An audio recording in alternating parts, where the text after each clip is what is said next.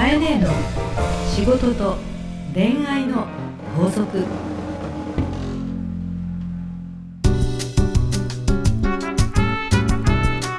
番組ナビゲーターのアグーです。カエネーの仕事と恋愛の法則第68回始まりました。それではカエネ今週もよろしくお願いいたします。よろしくお願いいたします。えー3月19日ということでまあもう卒業、まあうん。学生とか、うん。まあ卒業された方も多く、うん。まあこれからねまあ4月に向けて、うん、あの新しい生活がスタートするみたいな 方も。なんかありきたりの話から入ったけど、ちょっと恥ずかしくなるからやめてくださいよ。まあそうなんですけど、まあ何が言いたいかっていうと、うん。あのカエネが経営されている、うん、まあハーストーリー、うん、ね、こちらでもなんか新卒の。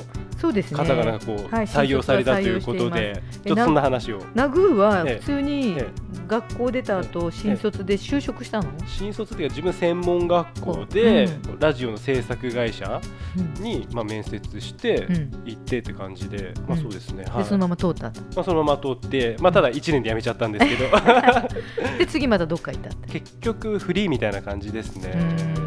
なんかあんまりそういう社員とか、うん。なんかあんまそういうのが苦手なタイプ性格っていうか自分で思い込んでるだけかもしれないんですけど。いやでもそれで結局さ、はい。はい。今食べれてるってすごいよね、同じ仕まあ。事っていうか業種でね。結局キャリアと経験実績を積んできたってことだから、まあそうですかね。食べてきてるんだろうね、はい。素晴らしいと思いますありがとうございます。んということで、まあうん。ハーストーリーさんも。そうねはい。私もあの、まともに就活しなかった人だから、はまあ、今こうやって授業をしてたら一生懸命学生さんたちがね、はい。い、っぱいあのリクルートスーツっての着てね、ね。面接に来てくれてい、ね、はい。本当にありがたいですけどもね、ううんん。あの今年ははい。男子も入りますので、はい、ちょっと殴に似てるかもな、じゃあ装飾系じゃないですか。そ装飾系見た目男子。中ちょっと肉食みたいなのもまあ一人入ってきまして。なるほど。いろいろはい。予想を回った結果やっぱりうちがいいっていうん。で、あそうですか。その彼はずっとインターンシップでえー。うちでバイトをしていたんですね。あそうなんですね、であのマーケティングに興味があって、はい。ずっとアルバイトをしていてで外の就活にも行っていろんな会社も回った結果、まあ、うちがいいというので、はい。じゃあちょっと採用しようかなということになった男性もいそれはまもう間違いないと思いますね、す。うん。まあ、だけどやっぱり自分もいろいろまあ辞めてきてって、まあ、今のがあるっていう話をしましたけど、うん。やっぱりそういう誰と出会ってってうんいうのはすごい大事だと思うなとう思うので、んまあ、その方もねもう本当に変えねえと、まあ、ある意味出会っちゃったみたいなそうね、ついついね、はい。あの私がもしかして引っ張ったのかもしれないけど、はいみたいな。でも楽しみね。楽しみです、はい。い、ろいろ考えてねこれから成長するんじゃないかと思いますので、はい。今これから楽しみな時期、うですね。春っていいよね。いいですね。はい。今日も頑張りましょう。はい。よろしくお願いいたします。はーい。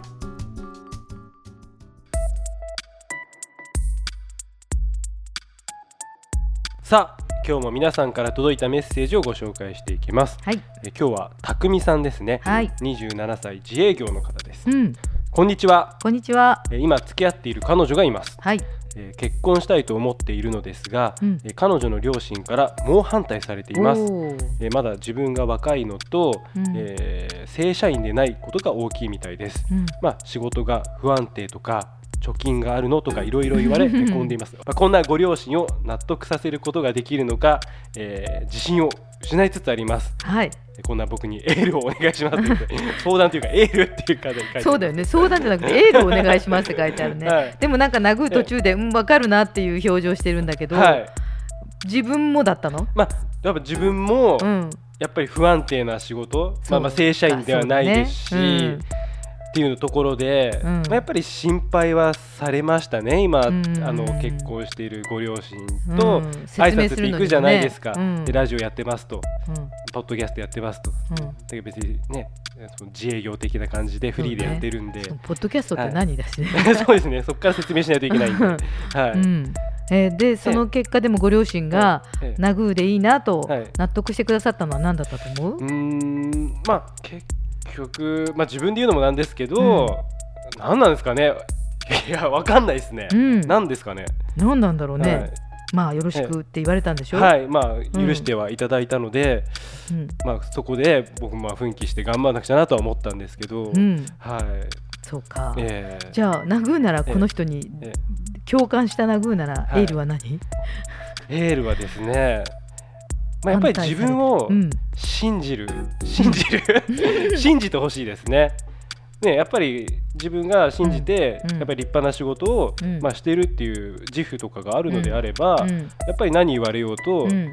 ね、あの彼女さんを幸せにできるって思うのであれば、うん。やっぱりその自信というか、うん。っていうのは言葉とかに出ると思うんですよ、そうだ挨拶に。ね。うん。でやっぱりそこに自信がなかったりちょっと怪しいなと思うと、やっぱりご両親っていうのはやっぱりそこは見抜かれると思うんですね。うんうん、そうね、はい。だから匠さんはまだ今のところははい。ご両親にパッと会った1回ぐらいかもしれないからね、うん。まだこう信用信用というよりはい。娘が行くにあたって大丈夫？ふ心配っていうことなんだよね。そうですね、うん。うん。ってことはその心配の要素うん。をやっぱり減らしてあげるにも、うん。今27歳って書いてあるからね、はい、やっ結局行動で示していくしかないよね。ぱり行動ですよね、うん。うんそう思います。でやり方2つあってあはい、1つは、えあのご両親が心配とか不安と言ってる反対の要因、えうんうん、えー例えば自分が若いのどうって書いてあるからじゃあ何歳ぐらいでしょうと、ね？逆にね、うん、はい、正社員でないことが大きいったらはい。正社員の方がいいんでしょうか、うん。例えばねうん。自営業はい、への対する不安、うん。ね例えば。仕事が不安定だじゃあ安定することが大事なんですかね？と。で貯金があるのったらいくらならいいんでしょうかね？うんと言いながらですね。あの、はい別に全部10個聞いて10個しなくてもいいんだけども、あのちょっと意地悪な言い方をすると、あのついつい人ってこう不安っていうとなんとなく不安っていうのが多いから、はい。あの私の一つ目の解決というのは、相手が言っている不安要素を書き出して、それをできるだけこの数年で潰す努力をしますと。なるほど、うん、はい、っていうことでね潰す努力を見せるはい、ことって大事だと思うのよ。あその姿を見せる。そうそうそう,、んんんうん。いきなりじゃあ27歳の人がねじゃあ若いからって言われて35って言われてもさせっかく今盛り上がってるわけだから、じゃあ8年も待てるかっていうとそういうことではなくて、うん。結果30歳になった時に許されるかもしれないわけでしょ、はい、そういう意味では、えっと、その姿親に対してこいつに任せられる、うん。うん、こいつは嘘を言わない。うんっていうことを体で見せるしかないから親が希望していることまたは彼女が希望していることなどを書き出して、うん。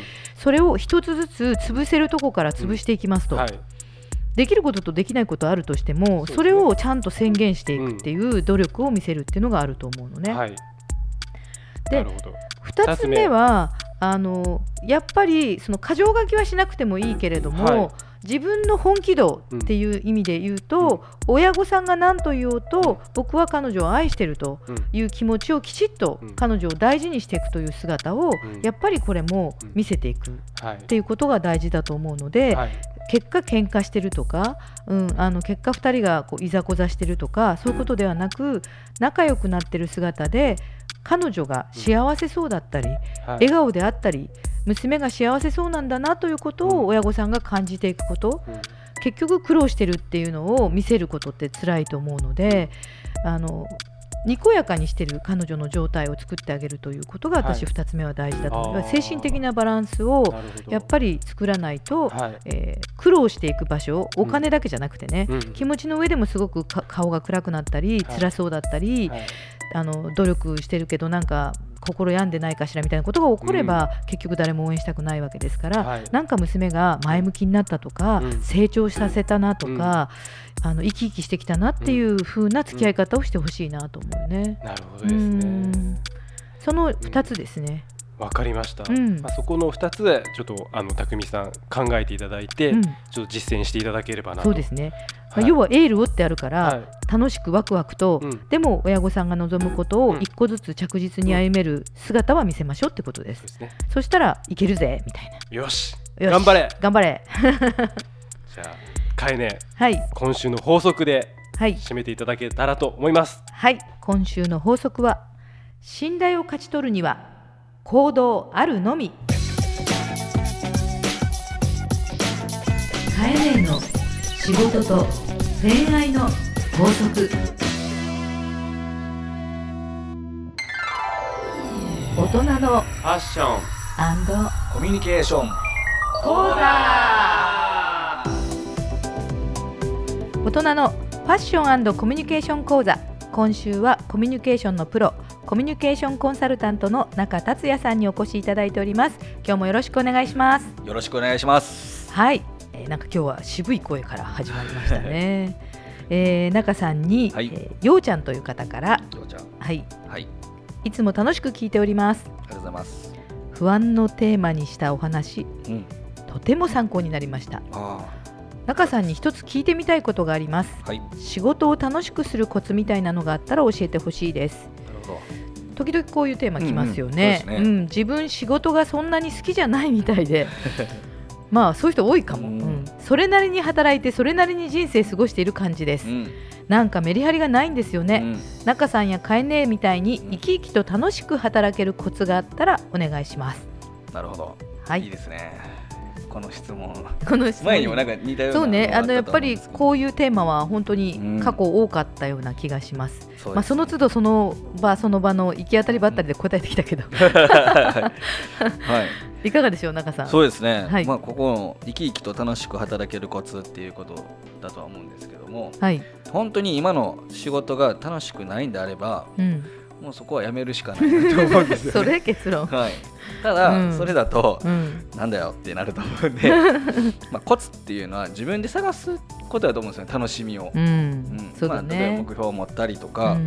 例えば誰の役に立てるんだろうかとかなんでこの仕事を始めたのかとか、そういう根本的なもんがうん一番大事だと思うんで、うん。それがないのに、うん。何かじゃあこうしてああしてって言って変なことを言っても多分腹に落ちないと思うんですそうよね。そう。なんかさ仕事を楽しくするコツを探すってこと自体、うん。外に向かって物探ししてる感じだけど、うんそもそも足元の仕事を見ろよみたいなねそうですよね。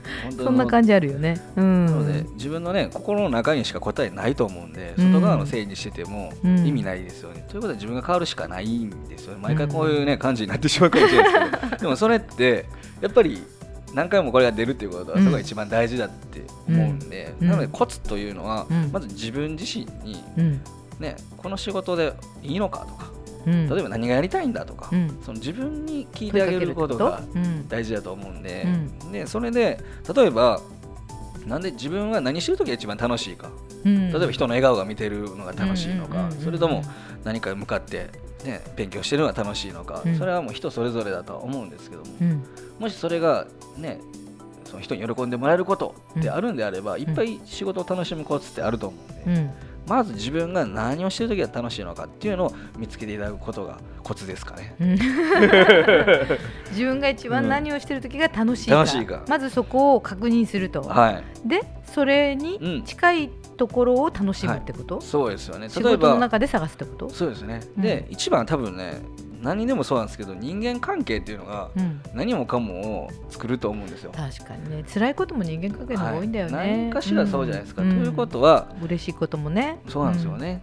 じゃあどうしたらいいかっていうので、ん自分から例えば挨拶してみるとか、うん、うん例えば、うん、そうですね。自分からなんかに誘ってみるとか、あそうやっていくとなんかこう絆みたいなのができるじゃないですか。うんうんすると。あじゃあ俺何か手伝えることあるかなとかそういうふうにできるだけでもこれ楽しいですよーうね。んそうか。仕事の中でも日頃のことじゃなくてちょっと新しい動きをしてみるとか、うん。自分からアクションしてみるとか、はい。そういう変化を作っていくとかそんな感じですよね。そうですよね。うん。ということはもう自分が変わるしかないじゃないですか。うん。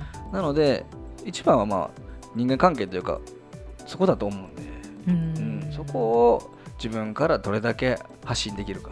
なるほどね、はやっぱりさすがいつもね中さんまず自分から人のせいじゃなくて、はい自らがその意識を持つってことが大事ってことですよね。絶対そうだと思います。うん、ありがとうございます。はいようちゃんまずは楽しくなるためにはい自分自身が何が楽しいか、うん。そこをうんね、もう一回問いかけてみてほしいなということだそうです。はい、今日もありがとうございました。ありがとうございました。